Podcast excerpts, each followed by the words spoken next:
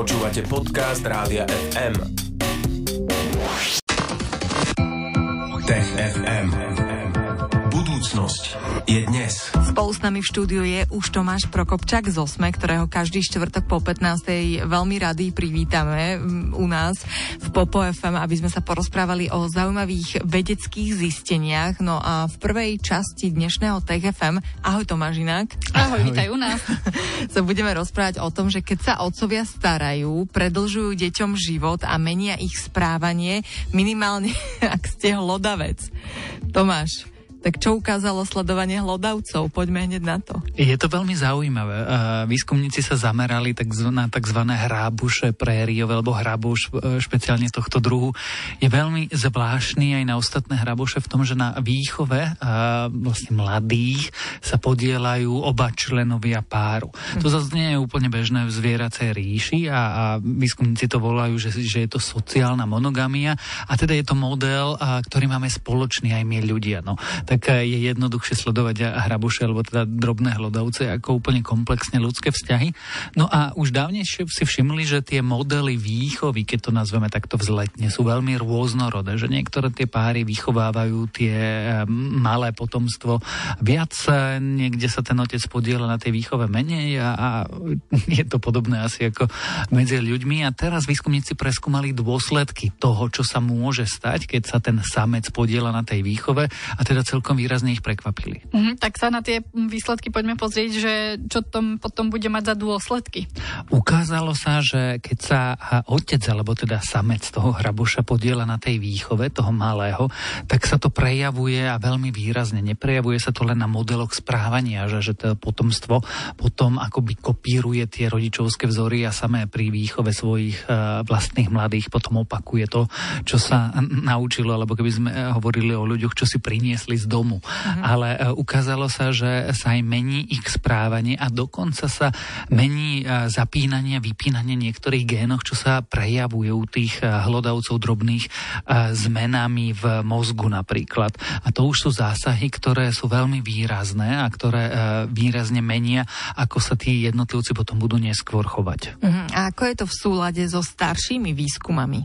Staršie výskumy už predtým hovorili, alebo teda naznačovali, pretože ten kauzálny výskum predtým nebol, že ak sa otec podiela na výchove toho potomstva, tak eh, sa nám zdalo, že eh, dlhšieho veku sa dožíva to potomstvo. Jednoducho má dobrý vzor, naučí sa správne akože správať, naučí sa nejaké vzorce toho, ako by mohlo samé fungovať. No a štatisticky sa nám zdalo, a dokonca to platia aj ľudí, že eh, v skupinách, kde sa otcovia podielajú systematicky na výchove svojich vlastných potomkov, tak tí potomkovia sa dožívajú vyššieho veku. Majú nižšie riziko, že sa im niečo stane ako deťom, naučia sa v niektorých situáciách konať a rozhodovať. A to platí vlastne naprieč tým zvieracím spektrom minimálne u cicavcov a špeciálne u sociálnych cicavcov, ako sú hraboše. No a teraz sa to aj úplne experimentálne overilo, že áno, to potomstvo, ktoré vychováva ten samec v tom páre, aj ten samec, samozrejme tá samica je prítomná na aj u hrabušov takmer vždy, tak a, a jednoducho to potomstvo sa dožíva vyššieho veku ako a, tie a jednotlivci, alebo tí jednotlivci, ktorí jednoducho toho otca tam nemajú. No, ty si to už načrtol, ale povedzme si, že prečo je toto zaujímavé aj pre nás, pre ľudí. Pretože môžeme testovať rôzne druhy veci, predsa len ľudí nebudeš e, skúšať, že raz tam otec bude, raz tam otec nebude a budeš e, v nejakom laboratóriu simulovať, že čo sa stane, keď tam ten otec pri tej rodine bude. No ale pri tých hlodavcov to môže robiť. Jednoducho si to pre, predstav ako experimentálne myšky, kde môžeš veľmi rýchlo testovať rôzne modely fungovania tých tzv. rodín alebo tých rodinných skupín.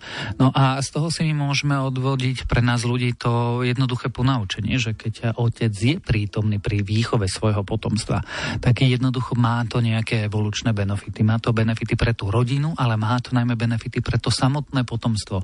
A zdá sa, že dôsledkom sú nielen spoločenské návyky, ale aj biologické zmeny. A tie biologické zmeny môžu uľahčovať tomu potomstvu budúci život. Uh-huh. A čo z toho vyplýva? Poďme to nejako uzavrieť, Tomáš. Ak by sme z toho mali urobiť jedno jediné odporúčanie, teda nie špeciálne pre prehriové hrabuše, ale pre nás ľudí ako takých je, tak otcovia podielajte sa na výchove svojich vlastných potomkov. Poprvé sú to vaši potomkovia a po druhé urobíte im život lepším.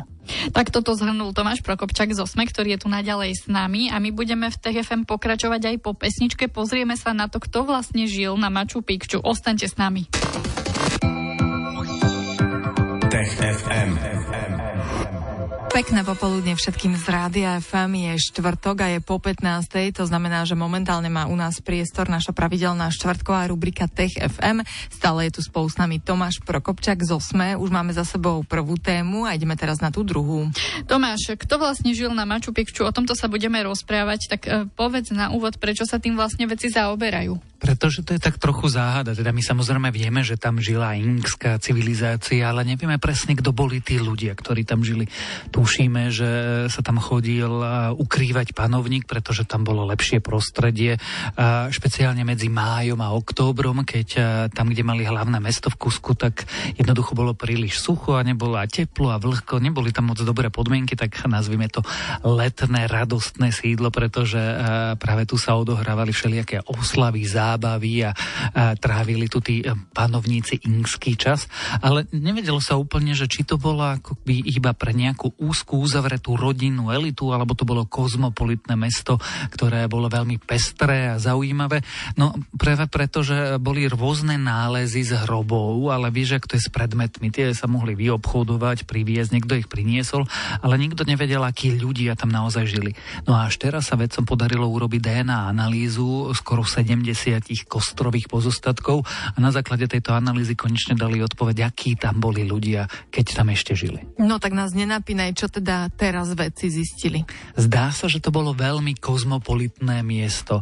Samozrejme nie kozmopolitné v dnešnom zmysle, že by eh, v Latinskej alebo Južnej Amerike vtedy sa len tak prechádzali ľudia z Európy, Ázie alebo Afriky, aj keď teda tí Európania nakoniec tých Inkov eh, vyhľadili a zničili celú tú ríšu. Ale bolo kozmopolitné na tie pomery pomery, pretože sa ukázalo, že bolo veľmi pestré zloženie obyvateľstva. Nebolo to tak, že si privážali otrokov alebo prišli tam ľudia, ktorí slúžili. Sociálny status naznačovala predmety, ktoré sa tam našli. Sa ukázalo, že tam boli slobodní ľudia, ktorí prišli z veľkej oblasti. Keď eh, si vieš predstaviť, kde je Peru, tak vlastne tí ľudia, ktorých pozostatky našli v tomto mieste, na tomto mieste, pochádzali z Ekvádoru, Kolumbie, zo samotného Peru, z Amazónie Amazónie, z dnešnej Argentíny a Brazílie, z veľkých vzdialeností, vzdialených tisíce a tisíce kilometrov a všetci títo ľudia žili na tomto mieste, na tom Machu Picchu a starali sa o pohodlie toho panovníka a jeho rodiny. Uh-huh. A mňa by aj zaujímalo, že ako to tí vedci vlastne zisťovali.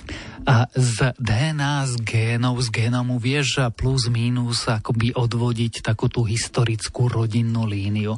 Vieš zhruba povedať, že odkiaľ tá línia pochádza a vieš zhruba treba povedať, z akého regiónu pochádza. No a úplne oni dokázali to porovnať samozrejme aj s inými nálezmi. Predsa len to mesto nezaniklo veľmi dávno, no zaniklo v 16. storočí, keď došli španielskí konkvistadori a vlastne vyhľadili celú túto ríšu. Čiže máš s čím porovnávať. Máš porovnávať s dnešnými potomkami Inkov, ktorí v tejto oblasti stále žijú a môžeš ich potom porovnávať práve s nálezmi z celej vlastne Latinskej Ameriky. No a keď toto výskumníci urobili, že porovnali tie eh, hrobové pozostatky, tie kostrové nálezy, tie DNA nálezy práve z tohto rituálneho miesta s dátami z celej vlastne juhoamerickej oblasti, tak ukázali, že tí potomkovia majú priame línie práve z veľkých vzdialeností. Uh-huh. A vieme si ešte, Tomáš, povedať aj to, že ako to tam vlastne fungovalo? Aký bol taký možno chod eh, tohto miesta? Ja si to predstavujem ako taký kráľovský dvor, ktorý keď sa presunie na víkendové veľké letné sídlo, a napríklad si to asi môžeš predstaviť ako Versailles vo Francúzsku, keď akože dvor kráľa ľudovita Slnko mm-hmm. odíde na víkendové sídlo, kde sa stále zabáva a hoduje a teší sa a v tomto prípade, keďže sa nachádzaš v oblasti, ktorá je vlhká, v lete veľmi teplá a neúplne príjemná, tak oni išli vlastne do tých hôr a pretože Machu Picchu sa nachádza vo výške nad 2000 metrov, skoro 3000 metrov. Čiže v lete, keď je v iných oblastiach veľmi vlhko a sucho, tak tam je zrazu príjemne. A z toho, čo výskumníci hovoria z tých pozostatkov a z historických záznamov, lebo tí Španieli okrem teda všetkého toho zlého si robili záznamy o tom, ako vyhľadzujú celú civilizáciu. Takže sa vieš pozrieť na historické dokumenty. A tí opisujú e, nie v tomto prípade, ale sprostredkovane, že jednoducho tam boli veľa oslá a veľa všelijakých radostí a zároveň to bolo veľká tajnosť, pretože toto mesto my sme objavili až na, 20, na začiatku 20. storočia, čiže ani Pizarro, ktorý vlastne vyhľadil ríšu Inkov, nevedel, že niečo takéto existuje a vďaka tomu dodnes máme relatívne dobré nálezy tých všelijakých budov v týchto horách. Ďakujeme ti Tomáš za tieto veľmi dôležité a hlavne zaujímavé informácie. To bol Tomáš Prokopčák z Osme. No a budeme sa tešiť na ďalšie vydanie Tech FM. Prinášame vám ho v Popo FM vždy vo štvrtky po 15. Maj ešte pekný deň Tomáš. Aj vy, ahoj. Tech FM.